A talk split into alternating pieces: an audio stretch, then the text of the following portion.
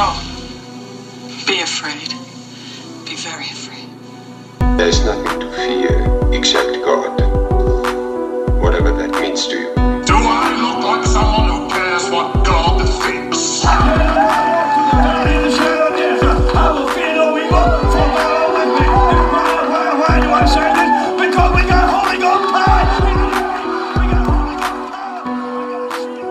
You're listening to a podcast exploring faith and fear, what scares us and what saves us. This is The Fear of God.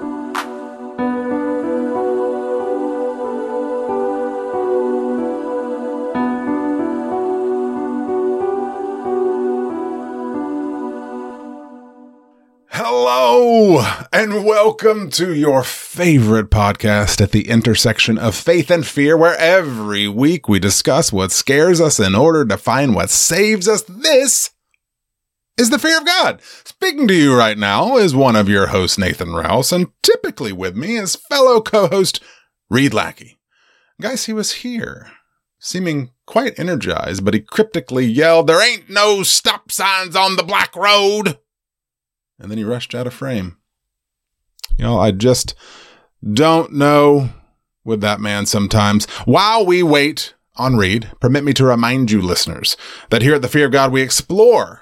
We don't explain, except for right now when I explain that you can find all things foggy at thefearofgodpodcast.com, things such as and especially how to support us on Patreon. More on that in a minute because who is this climbing down off their post? It is Sawtooth Reed. Well, howdy there is this is Sawtooth Reed here. Just I got me some cactus cooler. I'm trying to go to church, and everybody's trying to beat me up along the way, and I just don't Meet me at the church at midnight. I'm gonna make it to the church. Give me to the church on time. Isn't it funny, Reed? Yeah, You know what? It is. It's a little bit funny. Oh, this love lackey inside. I love Um, that song. it's so good. The the conceit of the cornfield as a horror trope. Mm-hmm. Do you know if I mean Yep. is I ground zero for that Children of the Corn? It is Certainly the not. earliest I can think of. No, I mean, so, Well- because here's the thing: is that I I can't think of of of an earlier iteration of it. And Children of the Corn is very early King. I mean, it's late Sure. seventies. So, and I think the story was even published before that, like mid seventies. So, I mean, it is pretty early. Uh, and I can't recall any piece of like classic, classical or older literature that addresses cornfield as ominous scenario. Well, and it's a I'm fairly. I mean, it's a uniquely American trope. Yeah. So, So I'm fairly certain that King was the first to solidify, to cement it. I'm, I, you know, I can't say right now that he was absolutely the first person who ever thought like, oh, creepy thing hiding out in the field. But uh, Children of the Corn, I think, is is definitely ground zero for You know becoming a trope. you know what you're gonna do if you realize one preceded that? What you're gonna say? What am I going to say? Oh shucks. I'll be like, wow, I'm amazed I missed that. okay, so listeners, Reed. Uh, last week we we finished Screamaween. Read I, I, for yes, a minute there. we made it. I was worried Ghostface was going to get us. If I'm completely honest, Mhm, um, you know, uh, Likewise. we we we laughed, we cried, we got stabbed through the mail slot, um, and we finished it all off. slot. Yep. Yeah. That was. I, I love that's a weird of all the randomness that has become sort of canon, Fear of God canon. That's an odd one, you know, like It is strange. Yes. the moment Reed accidentally stumped himself, basically. Is I did. I just second guessed myself. That whole episode, I was just off my game. I was just that's I was just not like, but what about the man? And which wasn't like, even my point. but through Wasn't the wall, through the door. I You know. know, It was And- just it was an off night. And I was so excited for that conversation too. I was all like, "Oh You're like, man, but Scream what Force about gonna be Trevor? awesome." And then just like running right running right into Yeah, exactly. I was like, "What? A, yeah." you And felt like Wes against that door. I did. and we were just like into the neck. I you felt know? like all the I felt like all the victims. I felt All like the Olivia. kills. I was You were on the. It out was like you were on the ladder, and me, Denise, and Vera were just Yeah, shaking that's the exactly- shit yes. out of that ladder. That's exactly right. And yeah, I was Anika in that moment, smacked my face into a dumpster and was like, Boom. I'll try to walk that it was, off. That was like Yes. the third hit, you know? It's Yes, like- it was. I was like, it. wow. That was it. You Yeah. were Anika because you get stabbed in the gut. Mhm. That's the, Yes. that's issue one when you said, Yeah. "What about the men?" Yeah. Shaking the ladder was issue Mhm. two when you said Yeah. the mail slot Yeah, smacking and your face. Face in the yeah, it was the Trevor thing. Was yeah, Trevor. and I was, I was like, I'm done. I'm done. I'm just completely.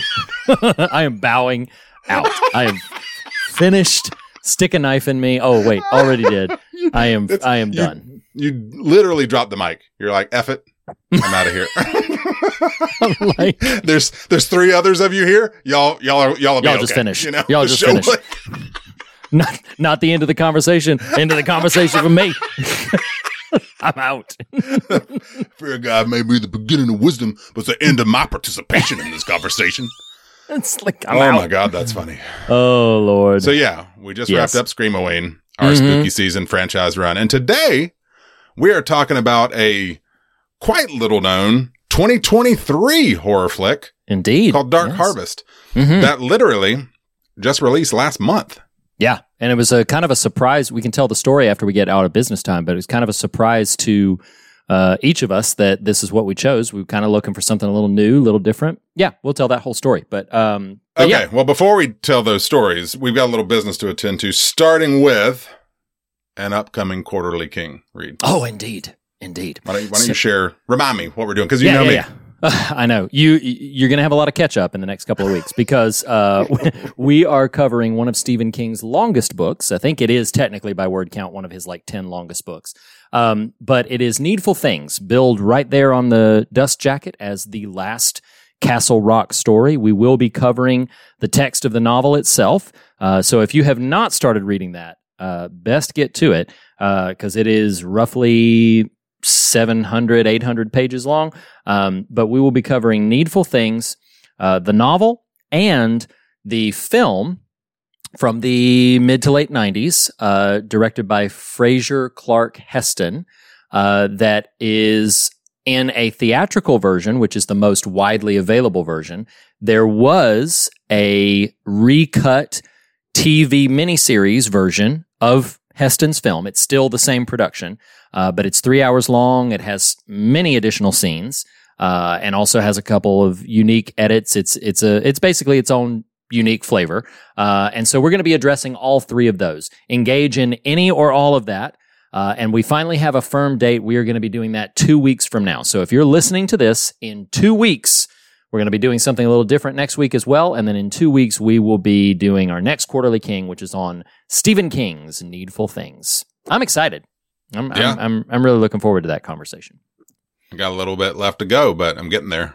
Cool. Awesome. I mean, you already spoiled a little bit with the last Castle Rock story. It's right there on the dust jacket. It's right there. I mean, you know, that's, it's one thing if I'm just if like, wow. a dust jacket. Yeah. know, uh, that's that's true. But uh, it's even if you're listening to the audiobook, I think it's right there on the. I could be wrong about that, but I think it's right there on the little uh, uh, uh, uh, square uh, that it because that was part of, if I remember correctly, that was part of the bill. We are in the dumbest timeline. You were like, is. it's on the dust jacket. And anyone who's, you know, at least maybe 35 years old hears that and like, yeah, that's what comes on a hardcover book. And then you Mm-hmm. pivot it to, it might also be on the, um, the, um, the, the square. Yeah, the square. Yeah. It's like well, it's like the- how else would you I describe the know, I audiobook know what you're square talking about. I'm just saying it's, it's dumb. Like you're not dumb. I'm not saying that. I'm saying Yeah, just the fact course. that you went from lovely physical piece of artfully Mhm. designed, you know, book cover to, Right. Yes. you know, the little The little- digital yeah. one by one by one on your Microchip. iPod shuffle. yes. Um, the next bit of business, uh, uh, than needful things is Reed, brother. Will you please just join Patreon? Because if you do, there's a whole lot of extra for you up in there. You it's get quite true. extra episodes in the form of B-sides. Mhm. You get extra long standard episodes because there's extra segments.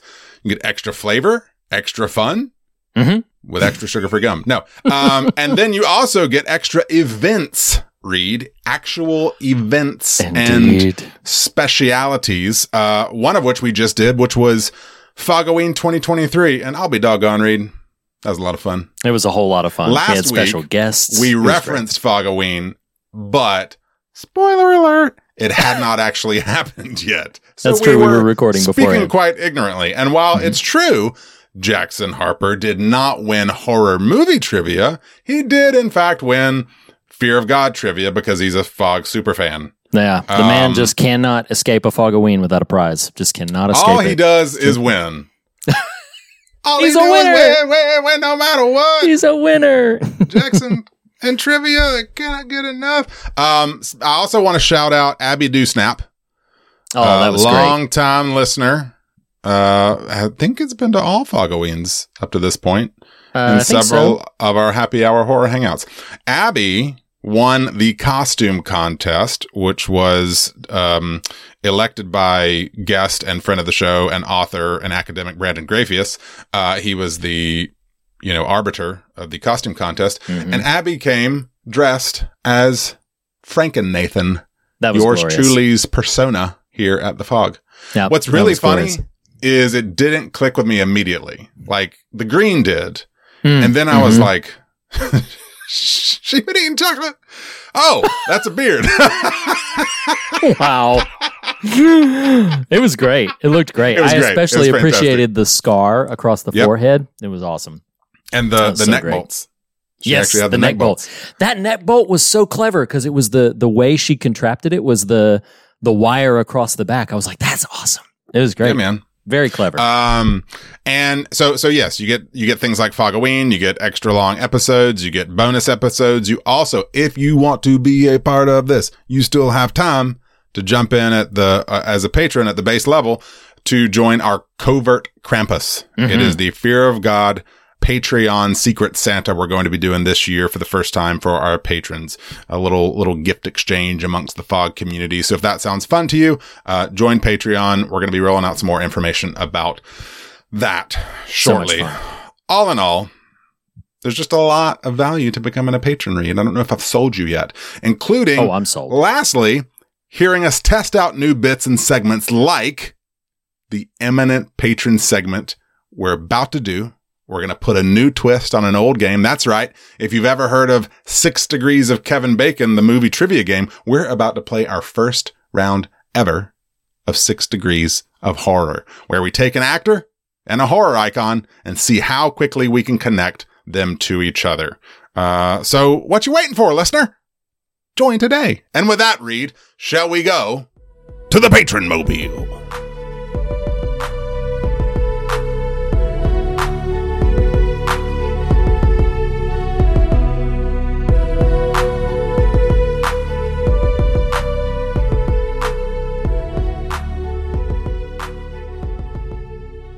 Oh man. Uh, so about this movie, but before about this movie, man, That was fun. that was fun. We uh, tried our hand uh, at a new game, Six Degrees of Horror Icons, where we take Love it. actors actors from the film we're about to discuss and try to connect them to iconic horror franchises. Uh, so the the first one, I mean. It, it lulled us into a false sense of self confidence. Oh, yes, it did. Because then it was like, oh boy. so Whatever the runtime ends up being for the patron segment, uh, just add about seven minutes, and that's what it actually was. Yes, indeed, indeed. Okay. Um, so, but seriously though, about this movie. Um, so we're discussing a film from 2023. As of this recording, uh, and pretty close to this broadcast as well, it's uh, less than a month old. Uh, it only came out last month. Very under the radar. Uh, it is called Dark Harvest. The production for this has an interesting history because it is officially going to be listed as the final film released under um, MGM, MGM, yeah. before their acquisition. It was interesting because it didn't receive a ton of press. It literally had one day in theaters at the Alamo Drafthouse, like a yeah. special event kind of thing, uh, and In then the released. Yeah, basically, because you know there's the basement in the Alamo, deep in the heart of Texas. Um, so anyway, they uh, then released it to video on demand digital platforms on Friday the 13th. So how this kind of came about? Let me read what this movie is about, the Apple iTunes summary of it, uh, and then we'll talk a little bit about how we came to cover it here. Um, so the film Dark Harvest, if you've never heard about it, and I don't blame you if you haven't, the summary is in a midwestern town, an annual ritual unleashing the mythical nightmare Sawtooth Jack, pits teenage boys in a bloody battle for survival. That's a very terse, brief summary, but pretty much gets to what this movie is about. And this is how this hit my radar was a couple years ago. I can't even remember precisely when. Uh, it was during the pandemic. I read this novel. Uh, Norman Partridge wrote the, wrote the novel. Um, a very very brief book. It's one of the you know I am a you know kind of a constant reader, but uh, time is what it is. This is one of the few novels that I was able to finish, not quite in a single setting, but within the same day. I started it and finished it the same day uh, that I started it. It's a very brief novel and a really, really good one. I kid you not, it has stayed with me all all, all this time later, at least a couple of years. Uh, one of the best original horror novels that uh, that that I've read in in recent years. So I loved it. Um, and then I had kind of heard rumblings that like, oh, they're they're making a movie about it, or the movie rights have been sold. I think it went through some development niche or whatever. And when we were thinking about what to cover here, you know, we just finished Screamaween, looking for uh, kind of a good, strong episode, but didn't want to launch into a brand new series. Um, so I pitched to you. I was like, "Hey, why don't we just go into this blind? I haven't seen the film. Uh, I did read the book, but I don't. I, I, I just know that this movie was released and I don't know anything about it. So, uh, other than having read the book, I don't know anything about the film itself.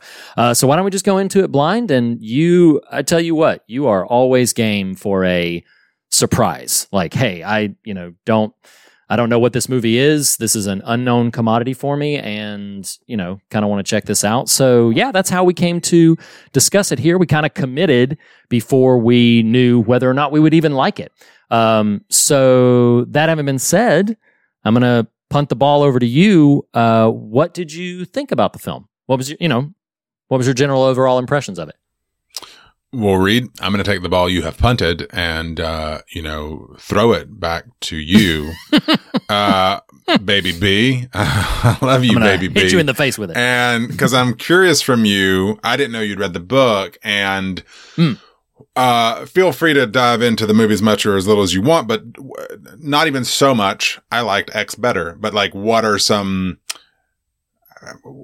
you, you just mentioned, I think you Yeah. loved the book. Like, Yes. how did the feelings of the book translate to your experience of the movie? And, and, and is there much to anything different? Like, how would you describe the translation process? What's really interesting is that that book is one of the rare books that I've read that, uh, if if memory serves, it is written in like a second person perspective, oftentimes, um, where it's talking about you doing these things, and um, and uh, that made for a kind of a uh, sometimes offbeat, little unsettling kind of experience as you're reading about what the characters are experiencing, but through a very unique lens that you don't know exactly who you are or where you are in the story. Um, one of the things I loved about it is the unveiling of what's going on is a lot more clear in the novel. Um, one of the things I will, you know, skipping ahead a bit to ostensibly a likes dislikes area, I think this film translation is sometimes a bit too understated for its own good. I'm very curious when when you share your thoughts on it, how clear the distinct goings on were and when they were clear to you of what is actually happening because I got the feeling that I might be quite confused if I had not read the book about certain things that were going on. Um, and so that's th- that's kind of my initial thing. What I loved about the book was it creates an incredible atmosphere. Um, it has a tremendous amount of evocative language. Uh, the ending is a little different, which I'll get into when we compare it to what the the movie is. Um, similar themes, not drastically contrasting the themes, but uh, the ending is the ending is pretty different. Um, and I just loved the overall atmospheric vibe that the book gave me when I was reading it. Um, a little bit more violent, pretty pretty gruesome. Um, but yeah, just that great sort of spooky, chill vibes that you sometimes get from a book. That's what I loved about it. Sure. And I could, I could, I could see that. So my, uh, only one viewing in, my experience of it is a bit of a mixed bag. Okay, sure. A lot to like, a few things to love, uh, some things to be pretty ambivalent to borderline dislike. Yep. Um, I'll start with some of the dislikes, and and and that might be a way in here. Hear this as a as a still germinating critique. Okay. I almost feel like it's too stylized. Oh, for me. interesting. Okay. Yeah. Like there were times when I was like, "O- okay, we this is an unreality in a way that I to your point, the first 5 minutes I was like I don't even understand what is happening right now. Like what yeah. Right. is going on, which which is you know the movie's intent, the story's intent. Let me unsettle Yes. you and then rewind and or not rewind, sort of flash forward, uh, and and and more pace ourselves into what we got thrown into at the beginning. I, I, I'll frame it that way. I didn't have, I didn't, I didn't know what my bearings were for a, Mhm. a, a good bit, and and couple that with the hyper stylization, and I was just kind of like, what am I watching? Yeah. Um, I get that. not and not even in a negative way just in a like what you know there there are parts that feel kind of monster of the week tv episode Yeah. you know okay. like Sure. um it never feels phoned in like it Mm, feels considered i just um if if the production style landed itself at about a, its own 10 i wouldn't have minded more like a seven and a half just to like Got it. help me kind of feel a little bit more tethered to reality. Um, Yeah. because, and, and It's oh, incredibly heightened. I I, I Yeah. agree with that sensibility. yeah. Um, the other negative or the other dislike, if we're, if I'm going to use that language, you know, you, you love yourself and I called it. Um, sure. I mean, probably a third of the way through, I was like, I I wrote it down here because I said, I said to myself, write it down because Hmm. I don't want to be accused of BSing on here. I wrote down probably about a third of the way through, Sawtooth Jack is the previous run winner. Ah, nice. Good call. Yeah. And so, and so uh, now maybe I was just paying a better attention than normal, but there was so much, it's such a bottle of a reality the movie's Mm-hmm. presenting that what that told me was everything is orchestrated. You know, every, everything is, is, is tuned a particular Yeah. way Mhm. and nothing, none of this is perfectly random. Uh, and so it just kind of tipped me off at a certain point because of the, um, what, you know, ask about, uh, what's the previous, what's the brother's name? Not Richie. Uh, not Richie. Jim. Jim Shepard. Jim. yeah. Ask about Jimmy once. Mhm. Okay. Ask about Jimmy three, four, maybe five, six times. Like, okay. Okay. Yes. Jimmy's get it. absence is palpable. Yes. Yes. right. Yes. Yes. Yeah. Yeah. yeah, um, yeah. uh, and anyway, so No. now good call. is that, Yep. is that me patting myself on the back? Is that me saying, you know, it's a little obvious? I, sure. Pick one. Well, I Um, can, uh, yeah. with with apologies for jumping in. It uh, interests me to hear you say that. In the book, that is a shocking reveal. Uh, and, and like the way it's been a couple years removed from it now, but I remember the way the book deployed it when I found out that Jim was the is the new Sawtooth Jack. I was like, Sure. holy cow! And it it energized and elevated what I was reading in a uh, in a way that the film didn't achieve the same energy Yeah. with the reveal. Well, I Um, so imagine in a prose setting, you can pace the rhythm out in such a way that some of those things aren't as obvious. Sure, Right, like- yes, yeah, Like, in other words, the what I just said, the call out about Jimmy, like mm-hmm. yeah, it happens. It happens once, and you're like, okay, yeah, it's just a brother longing for his brother, brotherly love, blah blah blah. And there was a point where I just knew. I was like, okay, that's exactly where we're heading. To the point that once he receives the letter, I just said it's because he it's because he won't leave it alone. The mom just wrote him a letter. yeah, Like, yeah, and, yeah, and, yeah. and Yeah, and so call. I am I'm defending what you're saying, which is I think the prose form, just the the the decompressed nature of it, those aren't as ready tells as they Yeah. are in a compressed narrative like this. Sure. Um, so, so, you know, kind of the hyper real nature of it, um, the, the semi predictability of it, a bit of the, the, the hectic, you know, helter skelter kind of delivery of that first little bit. But all that aside, like it's clearly inventive. Yeah. Uh, it's clearly got some stuff on its mind. And actually, this is a compliment, even though it could be perceived as backhanded. There are choices made, and I applaud that. Like the, Yeah, the, the, the way you choose to deliver something, the, the, the things you want me to be thinking about, like it's, there's nothing bland about it. This is all getting to, I think personally, um, I kind of wish the nature of Sawtooth Jack wasn't what it was, only because I think Sawtooth Jack is one of the most excellently realized new horror monsters in the canon. Fantastic. yes. Visually stunning, Mhm. um, monstrous, scary. Creepy. Scary. I don't yes. know that all of the rules, quote unquote, work for me. Like, Mhm. like Sawtooth Jack Mhm. can just do a bunch of stuff somehow, um, and just like murder people from 10 feet away somehow kind of stuff. Yeah. Yeah. Yeah. yeah. Um, but then anyway, other times just like swats a person and they only, they, they kind of felt like they got bumped in Black Friday shopping. Like, Yeah. It was, yeah. well, yeah, yeah, even things, even things like, um, yeah, I, I guess, I guess if, if there's a criticism there, it's just when you have a arguably mystical figure like this, Yeah. I don't need to know. I don't need to know everything. I don't need to know how long this has been going on. I don't need to know all the lore. I just kind of need some bearing on its capabilities. So I'm not like, well, I, I don't need to ask. I don't need the question answered. How is this happening? I need the Sure. question answered a little bit of like, okay, can we have some consistency in its behavior? Um, yeah. Yeah. and its Um, skills.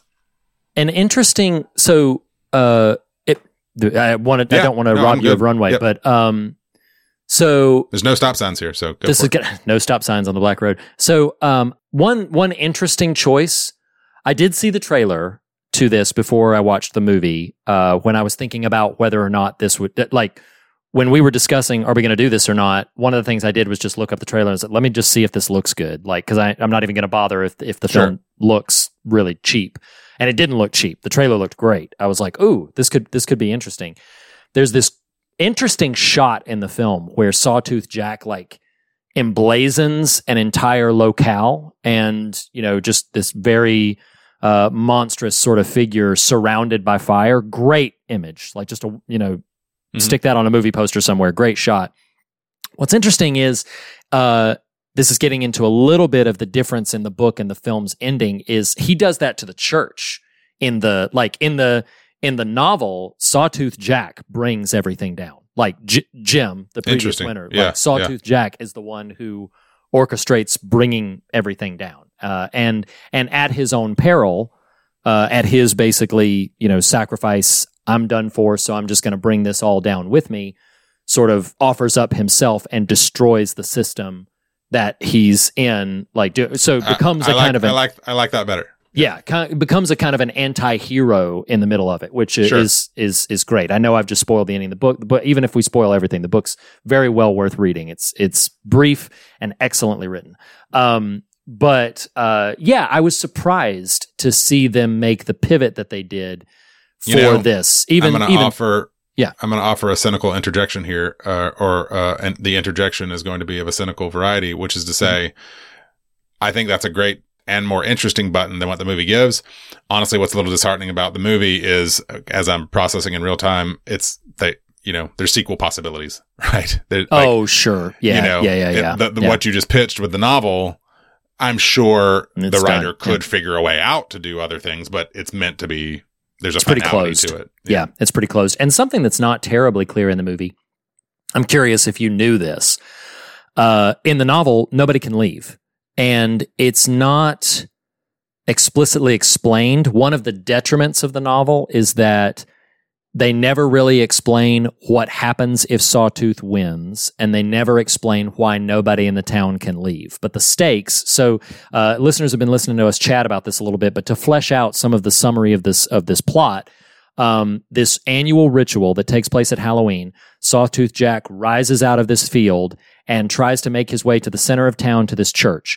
Every, you know, nearly every able bodied boy in the town has to try to catch Sawtooth Jack and kill him before he kills them or makes it to the church. That's the that's the game that's afoot in this, at the center of this film. Um, the stakes that the film lays out, I think the film does a little bit better job of saying like, well, this blight comes into town and just destroys everything. And and uh, Officer Ricks was even like at one point is like, we lived for nine years under this blight uh, when when Sawtooth Jack won before. In the novel, uh, they kind of never, exp- if I'm remembering correctly, they kind of never explain what's going to go wrong if Sawtooth uh, wins the game, um, and it's never fully fleshed out why nobody in the town can leave. But the winner of the game every year, that's one of the privileges that they get is they get to leave the town. Nobody else can leave the town, but the winner of this this run gets to leave the town and their family obtains a massive house and tons of money. Uh, I don't think they say this at any point in the movie, but in the book they get a year free of bills. Basically, like they can walk into any store, go to anywhere. They just they they don't have to pay for a thing for one year.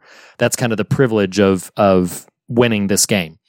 So that adds to the shock when you come to realize that like oh the family gets all this stuff, but the boy who actually won is killed and becomes the new the next Sawtooth Jack. Uh, and so there's this really interesting thing that we can get to into in in themes. Uh, not to get too ahead of ourselves of like participating in the system as a means of trying to escape the system that then you just find yourself perpetuating. Uh, so anyway, not in themes yet. Um, but what I think the movie does pretty effectively is kind of explain better what the stakes are. But then I felt like its ending, uh, kind of, yeah, whether it's, as you said, sequel possibilities or, uh, there was that other odd choice that like, that I told you about. They start the credits not at the end of the film. Like, you know, plenty of movies do mid credit scene, but I feel like the mid credit scene in this movie is not just bonus epilogue. I feel like it's pretty like it's pretty integral to to Sure. what's happening. Um, but they started it midway through the credits, which is is just kind of an odd choice. But one of the things I would love, just so that we can leave sort of didactic things to the side, there are some shots in this that I I found stunning. I paused it so that I could just enjoy the imagery. One of my favorites, I mentioned already that Sawtooth Jack ablaze in that house. I mentioned that already. Another thing that I loved is when Richie sees Sawtooth. The first time he sees him is kind of just a there he is and runs after him. But that moment when Sawtooth and him have their first stare down, there's this fantastic, like lower level shot of Richie in that skull mask with like the Yeah. corn pollen swirling around him in the moonlight. I was like, that is a fantastic shot. I was interested to hear you say that the stylized nature of it, I, I agree that it's heightened, but that was a plus for me. I thought visually, I just sort of drank in so many Yeah. of its of its And- great shots. and and that's why I was trying to be um, conscientious of not necessarily saying this is itself a negative. I'm saying Mm. that my experience of it after one viewing, after one viewing, I'll frame it this way: if there was a little more earthiness, I think Sawtooth Jack stands out even more. sure, And, that's and he's that's and he's Yeah. already very striking as a Yeah. as a creature and image. And and so again, Yeah. not even not even necessarily saying I find it objectively good or bad, more just you're kind of just awash in style such that I'm, sure. Yeah. I'm trying to figure out, okay, well, what is even going on? Yeah. Um, And I will say that to listeners who are are kind of listening to this to see whether or not they should check it out. Yes, we're we've spoiled a lot. We'll spoil even more. But if you're interested in checking this film out and you appreciate visual aesthetics, this is great uh, for that. Uh, like it's got it's just got a lot of interesting things there. And I like what you said. I agree with this other element that you said. Um, the film makes choices, and good, bad, or indifferent, whether it you know explains itself effectively or brings the viewer along effectively um, I appreciated that the film had a, a point of view and it had something that it displayed that I didn't find heavy handed, but I did find very deliberate. I was like, okay, this is the, the choices here are intentional. They feel intentional. They don't feel overwrought. Uh, they just like I love that there's this central metaphor baked into the premise of the film that never feels preachy to me. It never it never really reached the level where I'm like, wow, you're really beaten over the head with this central metaphorical concept but at the same time it's it's pretty overt it's pretty there what the film is interested in and exploring in terms of um you know the the stakes of this real story. Um so yeah that was another thing that i really responded to positively about the movie and probably is going to bring me back to it in years to come uh to to check Well, it out again. And I, and I will say, despite my sort of unsureness about the level of stylization, I think beyond some of what you've already cited, one of the most just badass images in the whole movie is um, I refer to it as bag end, which is when all the characters are hiding in the bomb shelter or whatever it is. Oh, man. And there's this there's this shot from street side of Sawtooth Jack descending into it. yes. And, I mean, it's just it's just I was like, okay, that that's just incredible. Which It really is. is punctuated by this geyser of blood, you know, Mhm. kind of Mhm. coming pouring forth from it. That and and again, uh, you know, it, it may sound silly to say, I wish I had a little bit more rules for how Jack operates. It, it, it isn't so much that I can't go with a fantastical sort of thing. It's just there are literal scenes of a guy running through the the the field and he gets torn in two, like literally rent in Right. two. There's a, a, a and and yet at the top of the movie, Jack has pyrokinetic abilities. You know, I, I'm just like sure. Yeah. I don't mhm. totally know what all or not this thing is capable of, and, and Yeah. so it feels it feels like everything. You know, Sure. Yeah, yeah, yeah. Um no, I can I can totally receive that. Um I think that's I think that might conclude my list of like didactic stuff. Oh, uh, I will say this. I think the I think the performances are Choices. pretty strong. They are they are choices. Yeah, exactly. Uh, to to your point, um, I think they're pretty strong. They are as stylized as the film is, which I got makes my them. my man Jeremy Davies is just in his tortured drunk dad phase, isn't it he? really is. Yes. I mean, yes, I was like, guy. "That gum, bro." the the black phone, and now this Yep. is just like, oh my gosh. Yes. at least, um, at least in this, it gets a little, you know, repentance by the end of it. sure, a little bit of don't he does redemption. in Black Phone. Yeah, Uh, he does Um, not in Black Phone that I remember. Just a little Well- bit of grace, but that's it. read, read. Yes. Right. Yes. hmm actors and the phases of their careers they're in, you know, book adaptations, gobbledygook adaptations, you know, lest we forget we're a horror show.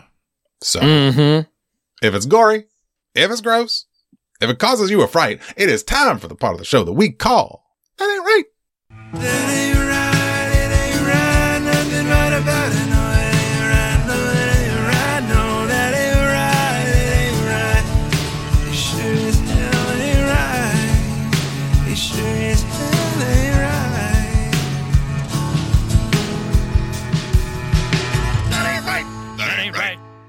sure as hell ain't right.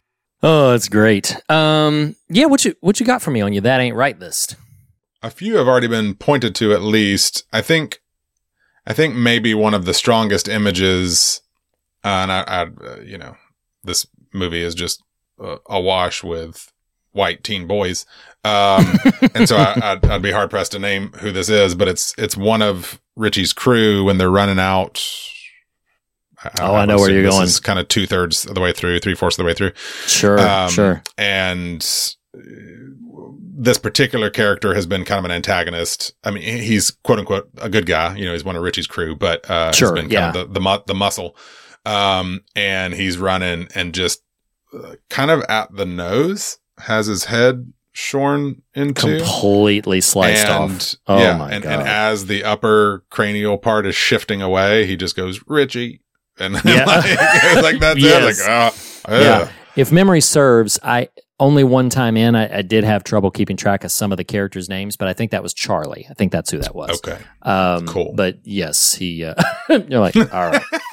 I call him half a I've head. already, dude. I've already forgotten that. well, his brain did go. So you know, It did, it did. um, Yeah, What that about you? that image was pretty striking. Little, uh, yeah, it was it, it- very very alarming. Um, I'm gonna go with Bud. Uh, the the that ain't right. Which death. is who? Uh, yes, I know. Bud is the one who, after he witnesses what's out in the field, runs back home. And when he runs back home, he's begging his family to let him in and let him please, like, because he's seen what happened to his friend. He saw, you know, one of his friends literally got, you know, shorn in two in the middle. The other one got his head just completely sliced off. Uh, but not even like decapitated, like the head was sliced Right. in the middle, like you just shared. Um, but then when Bud goes back there, his mom, and of course, I don't remember from your notes if you had put together this piece of the puzzle yet, but me having read the book, I knew. Um, so it just is a gut punch when his dad is saying to him, like, be a man, son, like, be a man. And then his mom is like, "We need this. No, come on, be brave, be strong. We need this." And um, and and knowing they're sending him out into slaughter, like maybe he will win, maybe they're hoping he will win, but there's a much a significantly stronger likelihood that he will die a gruesome death. And then he, from there, failure to get his own parents to let him in, he goes to his friends in that bunker and tries to get them to let him in. Mhm. They won't let him Oh, in. that's the rough without yes. And then when tooth- Sawtooth toothbrush scene. yeah. when Sawtooth Jack gets him, uh, it is uh, yeah, he gets uh, uh, his head gets He gets jawboned. ripped ripped asunder from the jaw. Yeah, it is, uh, and and and it's it's still a relatively quick shot, but uh, lingers longer than some of the other shots did. so it's uh, yeah, that one that one was mine. After this poor guy has been begging, pleading, weeping to be let in to some shelter. Um, yeah, just completely gets taken out while a kid is watching from the window. There's a kid up Mhm. there, a younger Child, kid. yep. Yeah. Uh, watching all of this from the window is just sig- tremendously gruesome. Just really, really gnarly. How do Uh, you? Okay, speak to this a little bit, and um, this is sort of that ain't right. I, I, I, Okay. I'll, I'll name it as such, and the that ain't right, and and this particular line of thought is is just the general design of of Sawtooth Jack. When you read the book, how Mhm. do, how does how does your reading compare to the visualized form? Are you asking, was the film a more gruesome or grisly translation of what's descriptions in the book? Sure. Or how, how does the how does the film's depiction of what Sawtooth Jack looks like match what you would have understood it to be? Um, that's a good question. So the book is very evocative and descriptive. Uh, it definitely describes him as a very tall, emaciated, somewhat skeletal figure with this giant pumpkin head. Um, I thought the creature design was better than my anticipation of It's pretty Uh, epic. yeah, it's great. Um, and honestly, like I was worried coming into this. So this was directed by David Slade, which not for nothing, I am going to answer your question. Da- this is David Slade's third appearance on the podcast. I don't know if you did any IMDb um, uh, digging, but he directed Yeah, Hard. Candy. Yeah. Yep, and Um, he also directed the Netflix uh, film Bandersnatch. Bandersnatch, Yep. Um, but uh, he's he his biggest, uh, I think, most popular piece is something we haven't covered, which is he directed the film of Thirty Days of Night, um, which I know you've read that graphic novel, or I think you have. But um, the but basically back to the Sawtooth Jack thing. Like I know Slade is a strong visualization director. Like he's able to conceptualize things, but I still felt that Sawtooth Jack in film form exceeded my expectations. And Yeah. in the book, it is very evocative, but you think, you know, okay, skeletal figure with a big pumpkin head, you can kind of streamline some of those visual images. Seeing it on screen, I was like, man, this is gnarly. It's completely, Yeah. I didn't do enough digging to know explicitly where the line, where the you know one begins and one ends, but it's also largely practical. I think Um, so. Yes. yeah. It didn't I mean, look there's- CG probably, at all. There's probably some touch up work being done, but but the, Yeah. I think the physical form is is largely practical. Yeah, I think you're. I Um, think you're right. And I'll speak one more thing. I don't know if Yeah. this is what you were asking, but my memory of the book is that it is more violent than the film was. But the couple of deaths we get, like, rocked my head back more Oh, yeah. than anything. yeah, more than right anything. In the- jaw. Yeah. right. Uh, more than anything in that the book did. The the book I think is more descriptively violent than the than the movie was um, overall collectively. But yeah, the film's deaths, the few that are there, uh, were jarring enough to to kind of put me back on my heels. Um, yeah. Other than that, um, I think the skeleton masks the crew wears are pretty creepy. Um, Mhm. um, I- you know, now okay, now this is funny. I've got Charlie gets thrown in the air and ripped in two. Oh, You're maybe that was Charlie. Uh, see, Maybe that was Charlie. I don't know. um, that's all good. Um, I don't know, bro. the, the the geyser of blood bursting from bag end uh, is is kind of on there. God, that's such Um, a great shot. well, Man. did read Read, read, Mhm, read. mhm, mhm. Did you squirm? I did. Did did you wince? I did Did you squint your eyes real tight? more than once. It was probably because of the cactus cooler and Sawtooth Jack, and we see him and we say, That ain't right. That sure as hell ain't right. so stupid. so great.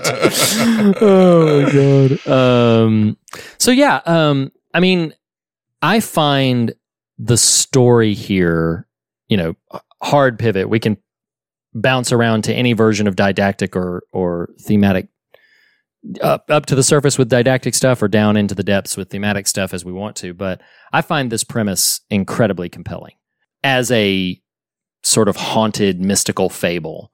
Um, I find it extremely compelling. Just that there's this notion of a, a a place stuck in time, completely stuck, um, and it is stuck. uh, I get this impression from the film. This is definitely informed by the book as well, but is stuck largely because the people of the town continue to permit themselves to be stuck. They largely choose this paradigm. They choose to participate in this ritual. I don't know Now- what the blight was, but yeah. Interestingly, I didn't get from the movie. Now it's clear, just structurally, this is a lost town. Uh, but Yeah. I don't recall from the movie anything explicit about an inability to leave. Um, now, okay, I don't okay. think there 'Cause I was felt like you. Yeah. I felt like you were saying the book is pretty explicit that no one can leave, and I don't the feel like as- that was a stated rule of the film. Uh, yeah, uh, affirming your point, 100% correct. I don't think the film ever says that.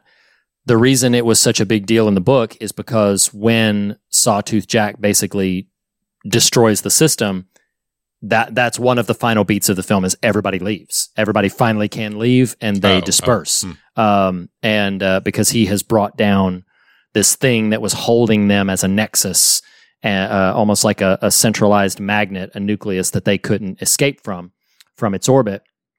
Um, and one of the things that I am still trying to figure out what to make of, because if there is anything in the film that I find to be a bit uh, ham-fisted, it is so much of the Christological imagery. Um, like Sawtooth Jack is up on this on this scarecrow pole, but it's very much a cruciform image.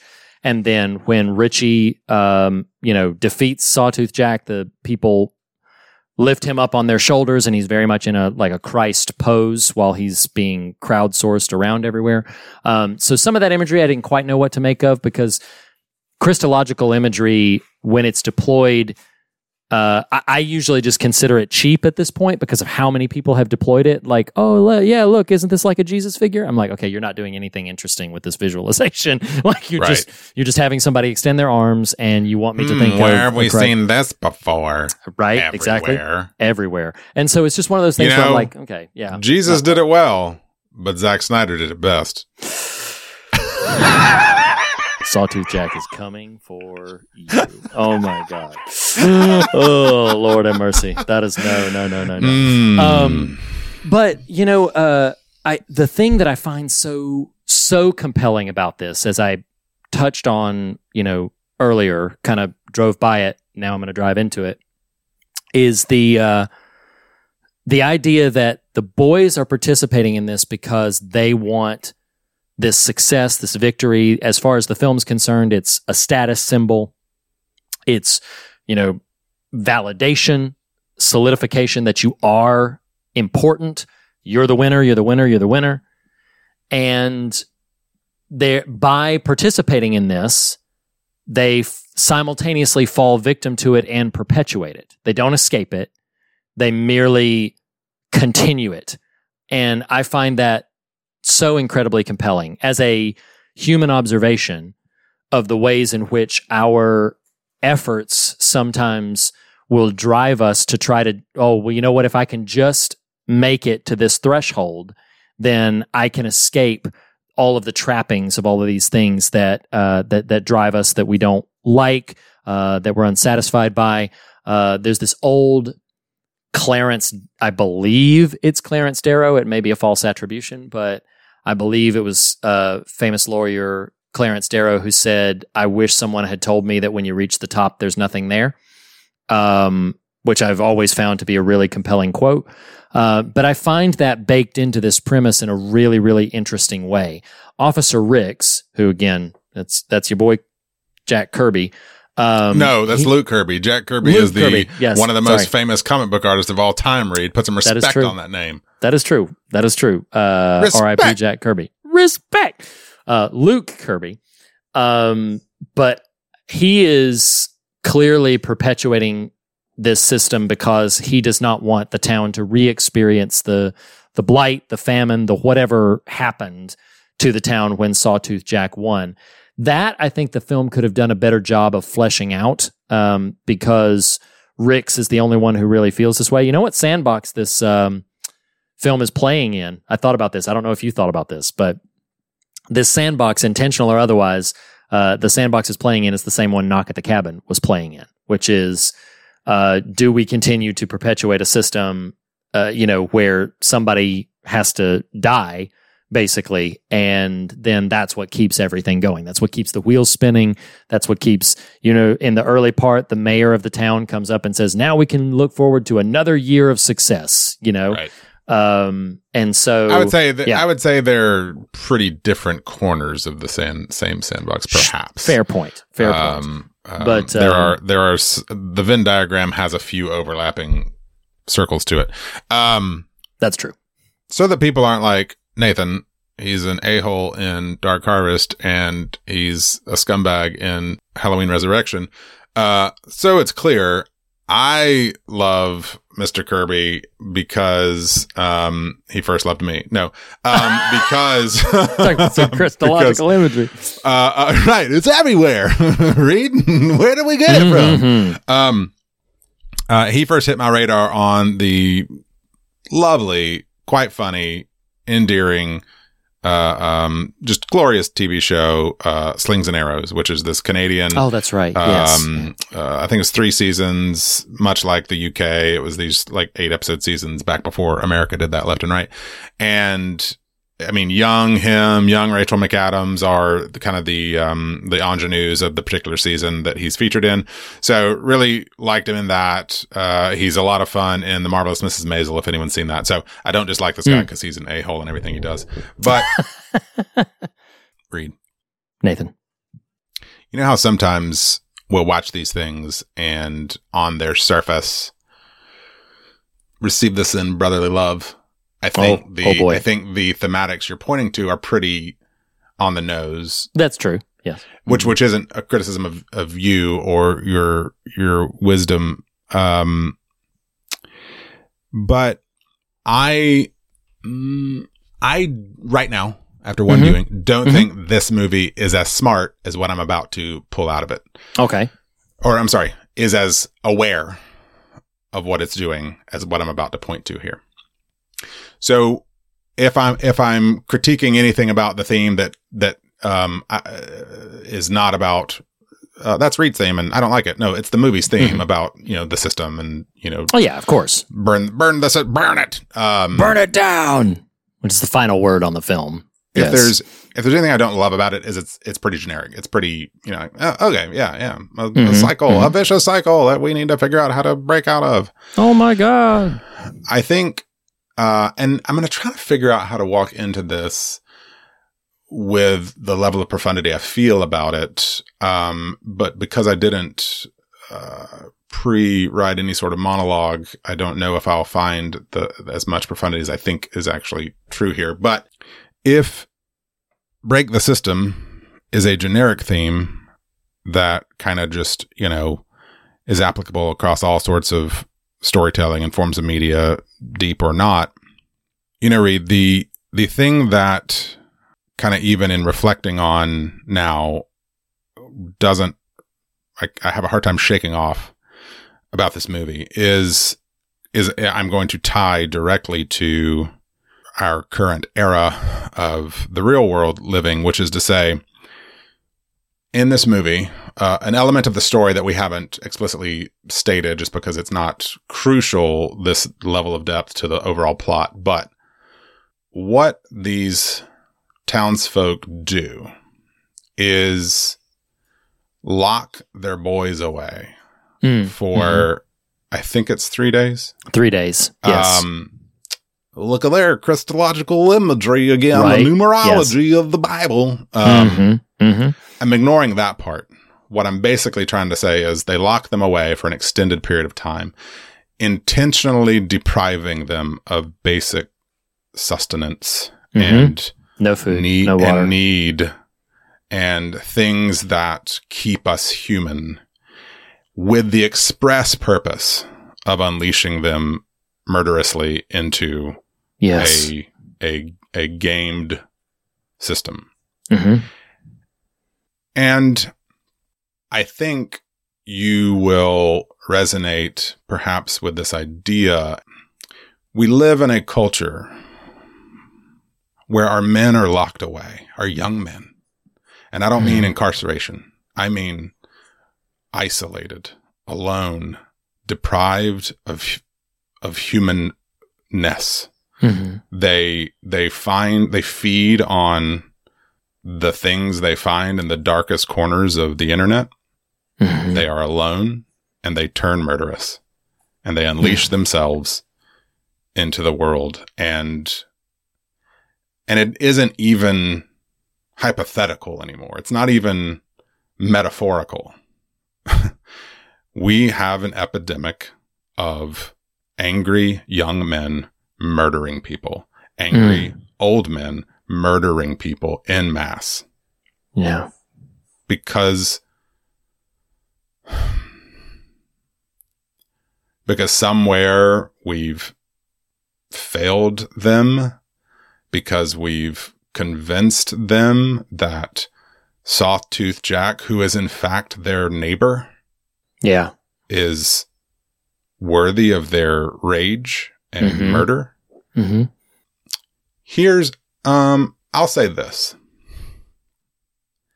The Jordan Petersons of the world, the Matt Walshes of the world, the I'll say it Joe Rogans of the world. These personalities have the power they do in their platform because there is a gap they are filling Hmm. there is a thing that exists.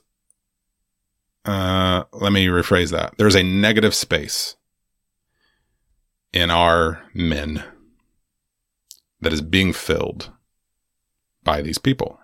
hmm And, and, and so this is what I mean. What little grace I'll give them is they know, they see that need. And I think they're exploiting it personally. Um, by, by things like, you identified it in the film. Go out there, be a man. Like Yeah. we have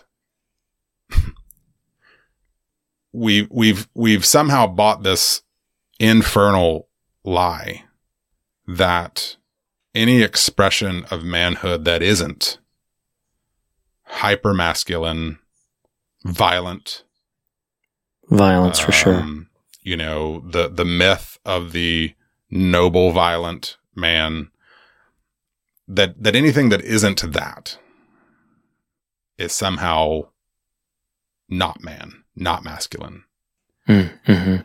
And and and on top of trying to convince ourselves of it, we've folded into the preaching that comes from those sources that anything resembling not that is anti-man, is um, not to be tolerated. And and and where I'm kind of going with this is, you know, what this movie kind of gets wrong in some of its like ham-fisted Christological imagery is what we always get wrong about Jesus. we we Yeah. think it's we think it's just a totem. We think Mm. it's just we think Jesus is just a an icon. Um, Yeah. and and I think what's kind of scary is the the thing being paraded through our town squares. He says metaphorically, but really as masculinity is just is just emptiness. It's just well, it's it's vanity. It's um it's emptiness, and it also masks the the deep wound we as men carry. I mean, Reed, I think I thank God, and I say this with no shred of um you know sarcasm, that of all stupid things, I ended up a a theater kid. Seems random, but I don't know. I don't think I would have ended up, you know, kind of this machismo type of persona uh, as a large, hairy dude in the world. But I do think it was the experience of, of, of things like storytelling, um, through, through performance specifically there, but also through, uh, but also, you know, when you when you're forced to reflect on the stories of others, you're kind of if if you're doing it right, empathy will naturally flow out, right? You'll you'll start to just kind of comprehend everyone's got their own kind of version of of their story, uh, which isn't meant to be heard as oh everything's relative and you know, blah blah blah. It's meant to be your experience is your experience, and um, I'm, I'm getting a little long in the tooth here, get it the sawtooth, but, but Ah, my main yes. takeaway is to illustrate the fact that what is powerful about this subsection of this movie is this way. Um, I referenced this recently, uh, but just through circumstance, attended a. Um, it doesn't matter for the moment why, but a, a substance abuse and mental health workshop where I was learning and being educated on some of this stuff. And something that came up in that was how our our loneliness, our our our emaciation due to the deprivation of of things were being taken away from us. Um,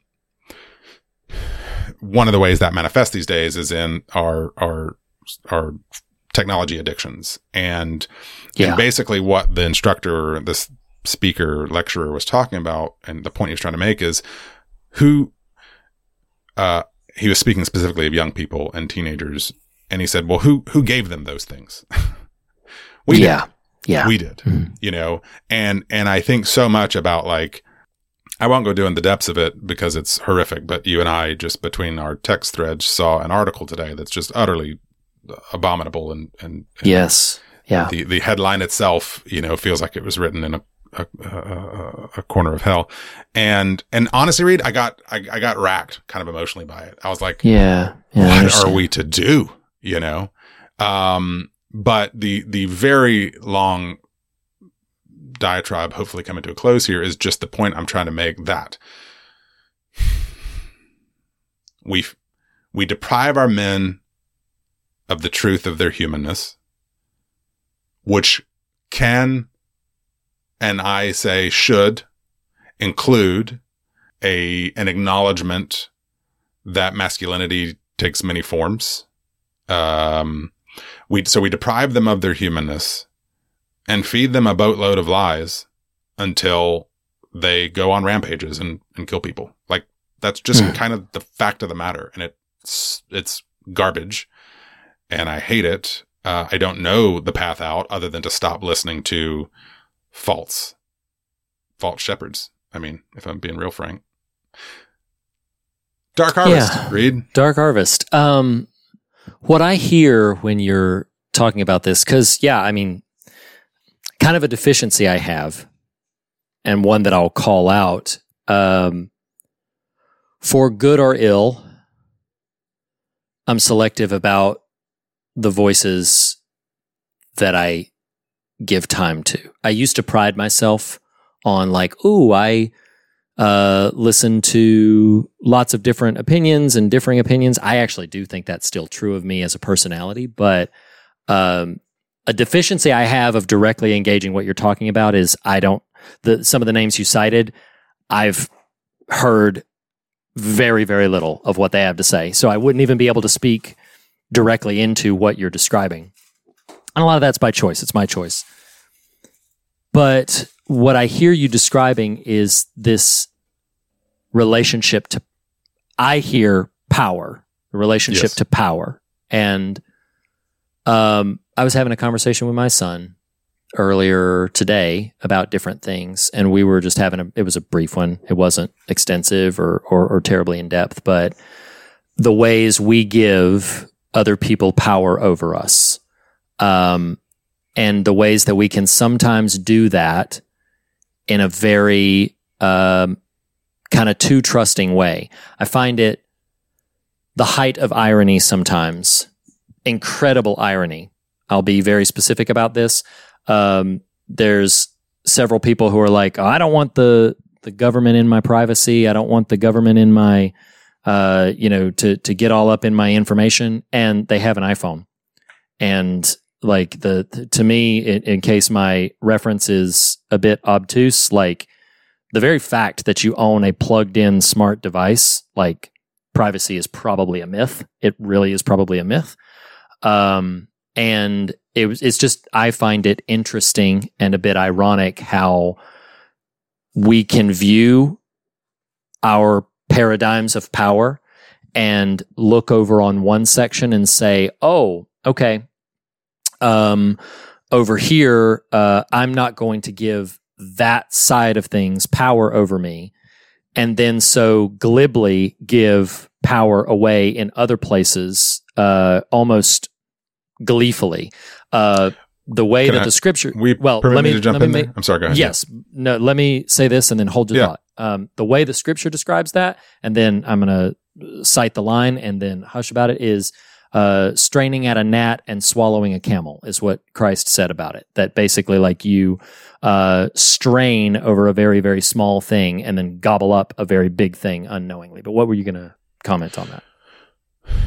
Well, and and this risks, you know, uh, perhaps unnecessary, you know, stroll through the cornfield here, but something that was alarming to me to discover a number of years ago. That is in the spirit of what you just said of this, you know, the don't let the government get in my business, but you know, uh, here I'll, I'll I'll hold one of the foremost material goods on the planet at the same time, and is part of that and this again this this risks uh overreaching our current conversation uh even though i think it could be circled back around to the system part you uh, noted about the movie which is when you don't ask me how this stuff originates so that part i'm pretty ignorant to uh at least the the, the deepest you know reaches of it but when when the subculture you're a part of says government bad, but free market capitalism good, this is what results in what you just said, which is, Hmm. well, you know, hey, whoa, government overreach. But no, no, this is fine. And, and uh, how this came to me was, uh, because of the, the sort of vocational circles I run in, uh, uh, a number of years ago, had a, a colleague who was arguably kind of a, a hippie and, you know, didn't, didn't truck at all with A, evangelicalism or B, understanding how some of the, um, uh, lies we kind of tell ourselves, um, in that world about what rationalizes some of our actions. And what I kind of came to in, in conversations with him was effectively that the market is the morality, right? The market itself is itself moral. It, it, it is, it is a moral good that exists in the world. Like that is not me overstating what people who operate in that sort of zone would think. Uh, Wow. They might not explicitly state that, but that is the end result.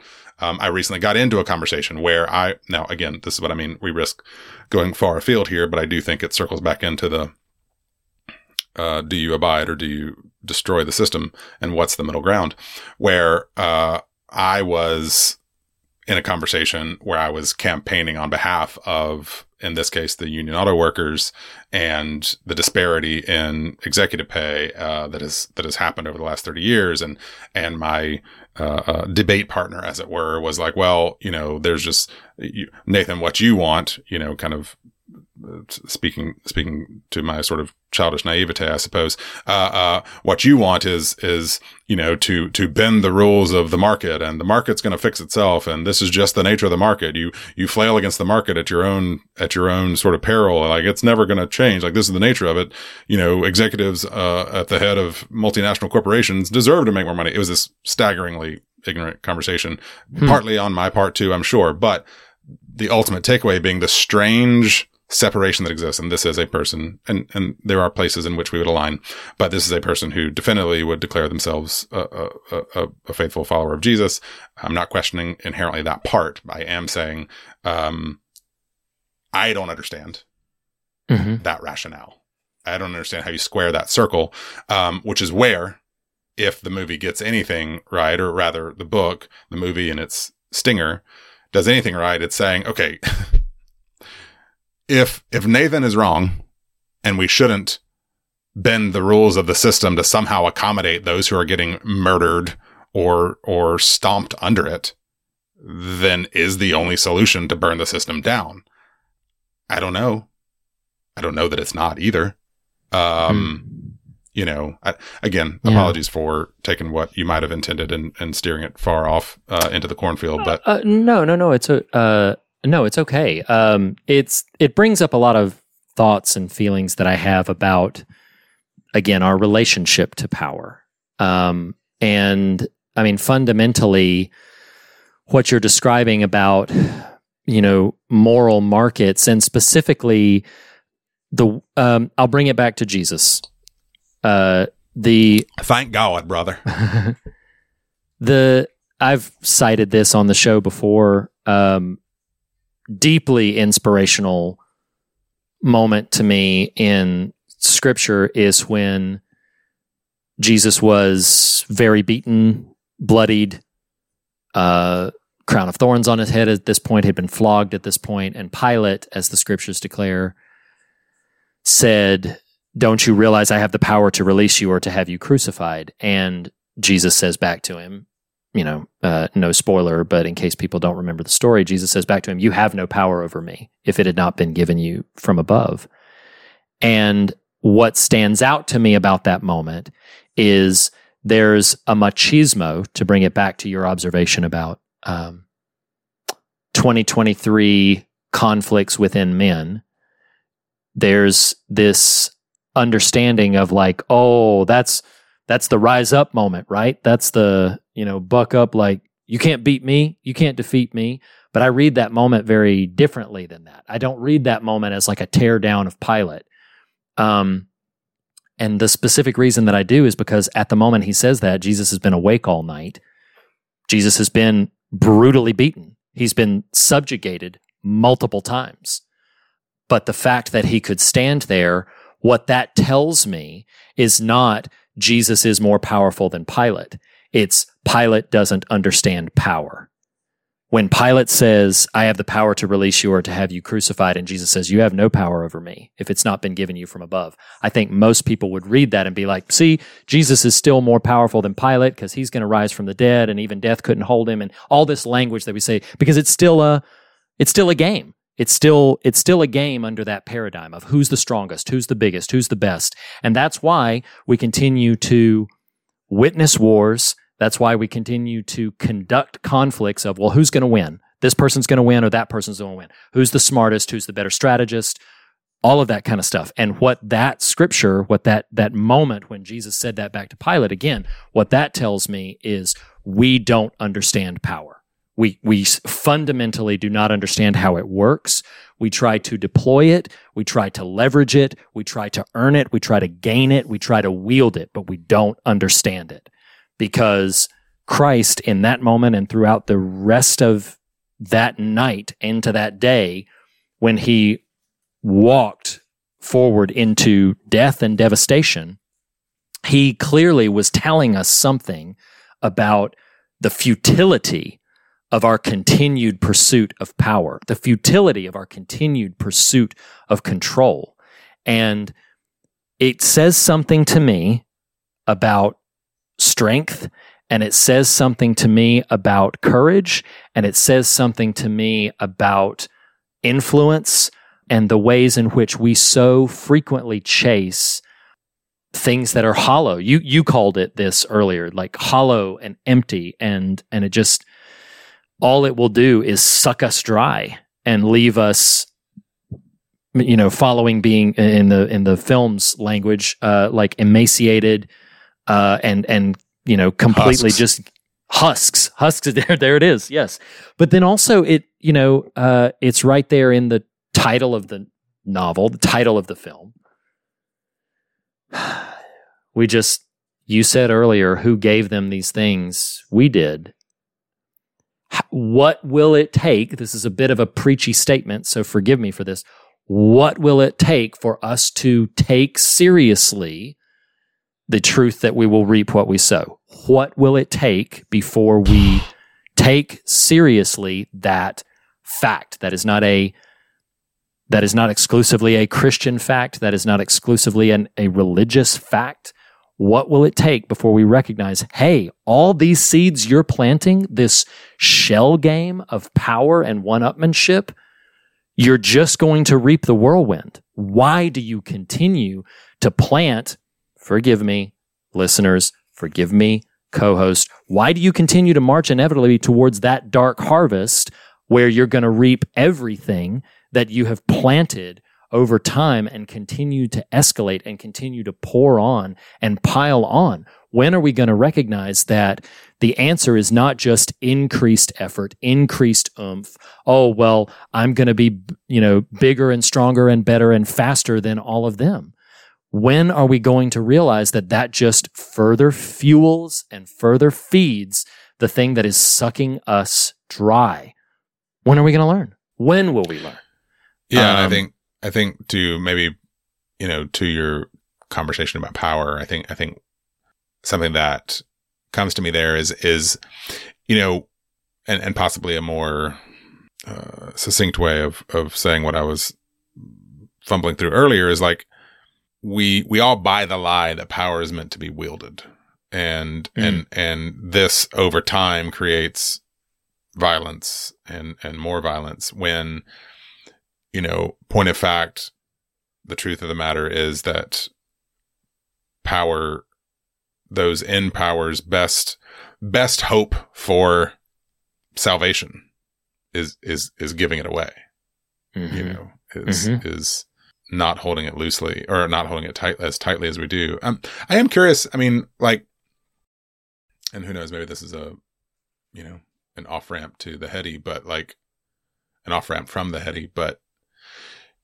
you know when when when you hear as the father of a son me talk about like what are we doing to our boys you know and and how we deprive them of their humanness um in service of some system like does that resonate for you and and I, that's not meant to be a gotcha question that's just me thinking out No, loud and trying to. Yeah. find a, a path towards something kind of deep and rich.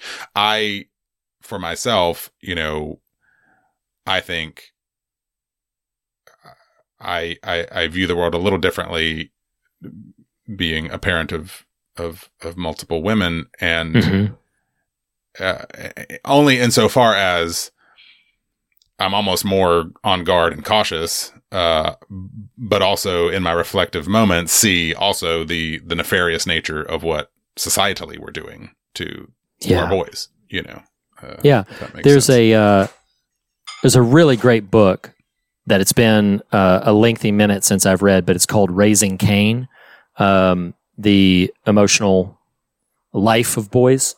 Um, and I think I've said something about modern, this on it's a modern book. very I want to say Yeah. in the past like decade or so, uh, Sure. maybe uh, maybe a little bit longer than that, but um, one of the things that I took away from that book it, it was a, it was a very smart book that that I enjoyed quite a bit, but one of one of my big takeaways from it is uh, talking about the ways that we've perpetuated a stereotype that males are standardly emotionless, that they don't have complex, nuanced emotions going on inside of them.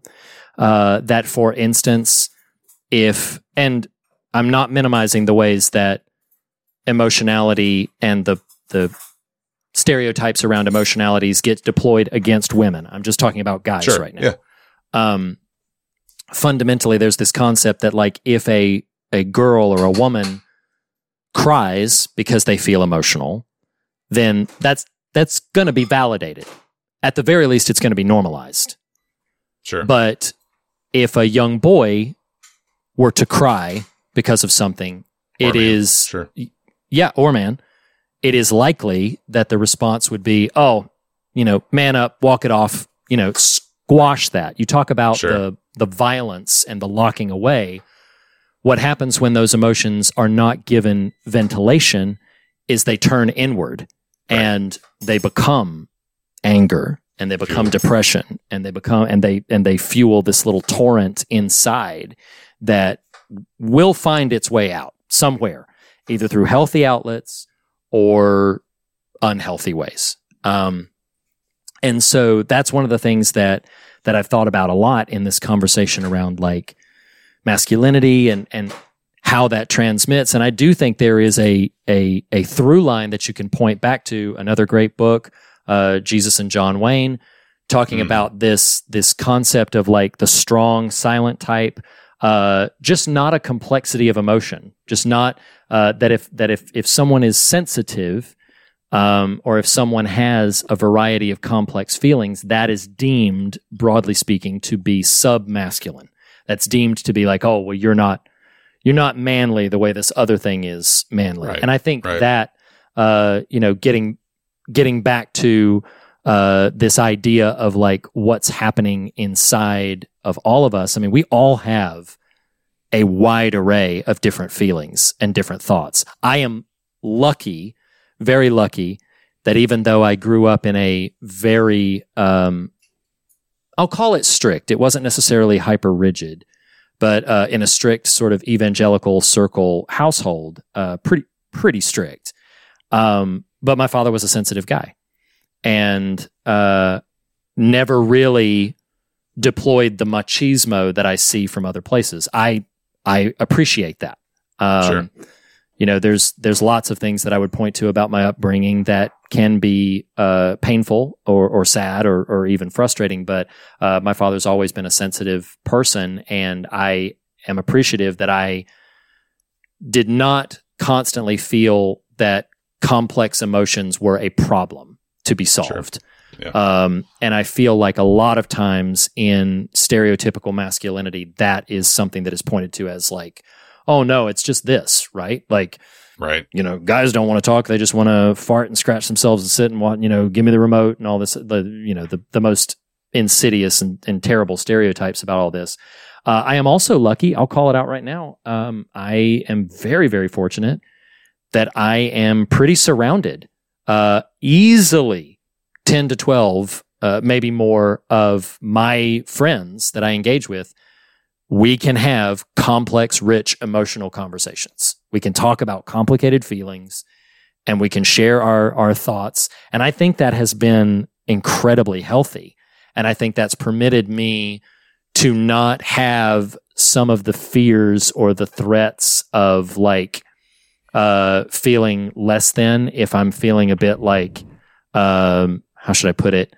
I, don't necessarily have this difficulty of like, oh, well, you made me feel like less of a man or less of like, I don't, I don't struggle with some of those thoughts. And the reason I'm highlighting that out is not to pat myself on the back or brag about it, but I think it comes back to my fortune and my experience was permitted to have a complex emotional life. And because of that, I feel like there's just all these different places that my mind and imagination can go uh, that other people who are more stymied don't have that freedom and fluidity to do. Sure. Um, uh, my yeah. wife and I were talking recently, and you know, sometimes, and I understand this. Sometimes she can not love that I, I, my time is spent in a lot of different directions, and you know, whether it's stuff we do for this or, you know, um, you know, our our our mutual text thread that you and I are on, and and just some of the other. I don't have many, uh, but I've got a few specific outlets of just men I engage with and hang out with, and um, ideally in in person to person, but not always the case. And uh, she she was sharing, and I appreciated it. At least she was like, you know, I was reading this article the other day, and it was about how. Uh, adult men, there's this epidemic of loneliness, and I don't know, just really made me really thankful for the men in your life. And I was like, oh, thank you. I, can, I, really, I received that. yes. No absolutely. And that it, that is i mean like getting back to that whole thing when you when you force when you're forced to choke on the complex feelings then you're going to isolate and even if you are surrounded by people you're going to isolate and um and that i think is is cancerous to a full and rich thought process and i will say that like you know kind of getting back to the to the film um again this notion of the the the deployment of violence, like the the heightening of violence, to try to again just we we don't know another way to be. Um, with, I'm just going to go back to something I said earlier. Like we don't understand power. Um, I'm sorry that I keep harping on that, but I just we we have come so far and do not recognize what is in our hands. We just don't recognize it. Um, and we arrogantly think we do because we know how to leverage it, not realizing the ways it's killing us and not realizing the ways it is marching us ever, ever more towards something that is, um, is going to undo us. And I think, I- I, I- forgive if this is, um, you know, maybe nuancing a thing that didn't need it, but like, I think there's a way we very much understand power. Um, what we get confused about is, is the way it's meant to be utilized, you know, and, Hmm. and that especially for those who would claim a, a Christ followership that, you know, in my comprehension, limited though it might be, um, as best as I perceive it, the power we gain is the power we're meant to give back and give away and keep. Mhm. You know, like like those who have none, we use ours to benefit them. Um, perilous is the moment we start to decide to shore it up, or that it's like Bilbo with the ring, ours, our own, our precious, or like Gollum with the ring. Yeah. Um, yeah, I mean, anyway, I, anyway, point being, just slight nuances. I hear you say we don't understand it. I, I think there's a world where we keenly understand it. It just infects us. Yeah, and I I wouldn't even strongly disagree with that. I think it's just I keep getting stuck on like we think getting back to the reaping and sowing thing and this may be my final word on the you know the subject the film everything else getting back to it is is i think if we understood it better we would be more mindful of what we are setting ourselves up to sow uh, or setting ourselves up to reap. I apologize. Um, that that yes i think we That's understand and understand sometimes how it works.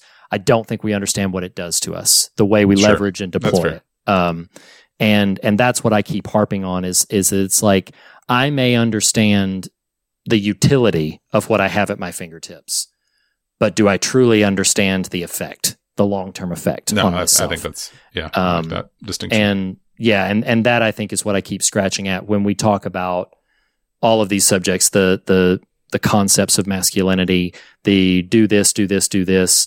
Even, you know, bring it out of the machismo and into the mystical of like, oh, this is the key to the universe, the secret of the universe. I think a lot of that is probably vanity. Uh, I think a lot of that is probably very, very um, just nonsense. A lot of it is. I mean, just not to put too fine a point great on it. with great love, I say that was a leap. You went from like masculinity to people saying I've got the key to the universe. Like, whoa, we just what I think about is like- for the stars. thinking thinking about you know those fad books like The Secret and those fad Sure. books like you Okay. know Yeah, yeah, mysticism yeah. and even and even in Your best life now. yeah yeah Huh? yeah stuff like that even even the way well yeah even the way that like churchy language can sometimes be deployed um and I do think we have we haven't got the time to spend on it but uh it just I find it fascinating that Sawtooth Jack is trying to make his way to a church that's Hmm. we don't have time to go there but I find that uh, incredibly fascinating, um, and that that is how he will win is if he can get to church, Uh, not obviously to participate in, you know, prayer and The hymn sing. the- yes, exactly. I can But- see Sawtooth Jack just woo, Just Lord, like, you know, getting into it. Where's you know? Lo- Where's Lorraine? You know, because he lives. Oh man, but uh, yeah, great discussion. Um, Fascinating film. I would side. I would. I would give a you know side commentary. Say check out the book because it is so brief and and uh, easily accessible. But you have anything more you want to say about that, or you feel you feel pretty? I don't. satisfied. Sawtooth lackey. All right. Well, why don't we do this? Why don't we uh, wrap it up with our ye old fog meter? Uh, the specific metric of fear and God that we use to rate the media we cover, not necessarily on its quality, but on its uh, weight, its heft, its gravity, what it asks of us as the reader. We measure those in two specific metrics fear and God, which is what we loosely describe as the scares of a thing and the thoughtfulness, the substance of a thing. Uh, Nathan, Dark Harvest, directed by David Slade, based upon a book by Norman Partridge. What would you give it for the fear measurement?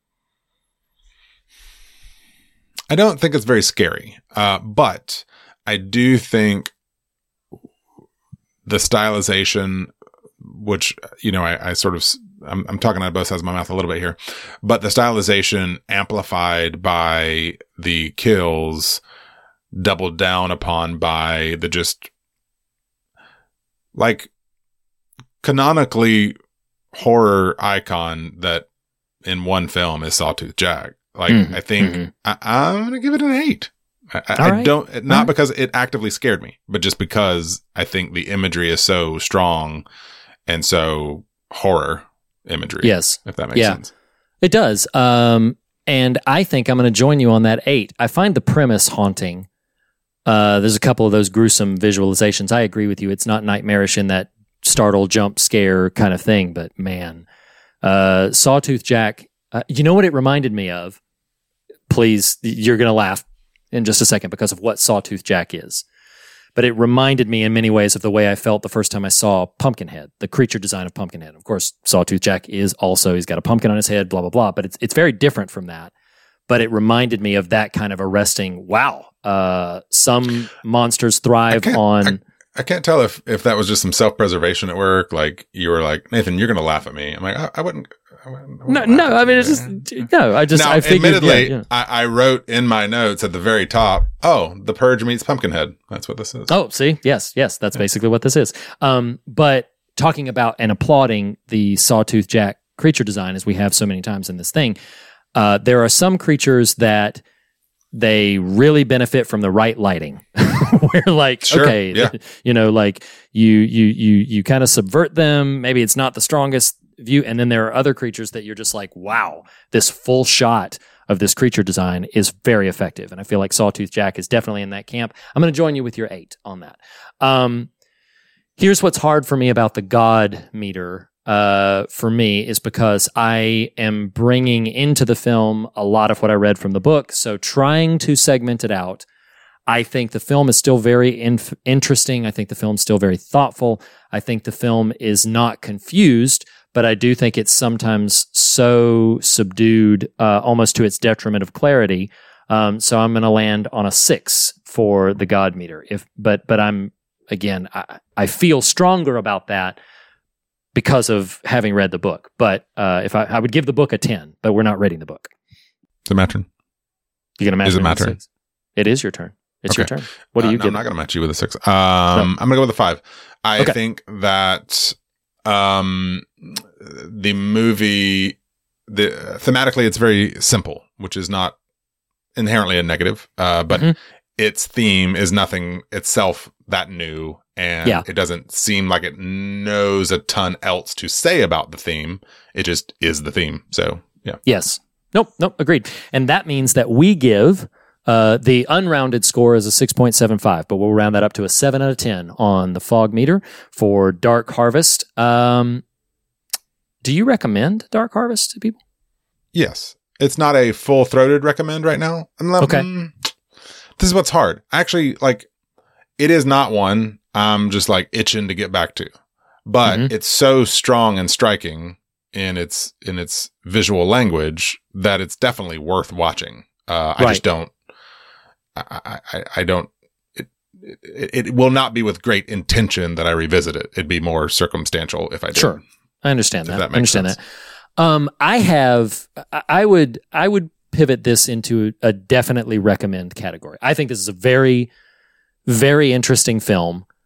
Um, like you, my enthusiasm is a bit tempered, and so I would say that with the recommendation. Hey, I'm not soliciting this to you as like a new high watermark for horror, like we've encountered some other films where I'm like, man, this is a new benchmark. This is not that. But for me, this is a definite recommendation. Like if if what we've talked about, and we've spoiled a lot. We've spoiled veritably everything. Uh, don't think we talked about the very very end of it though. Um, but uh, if if you like what you've been hearing about this, I definitely recommend this film.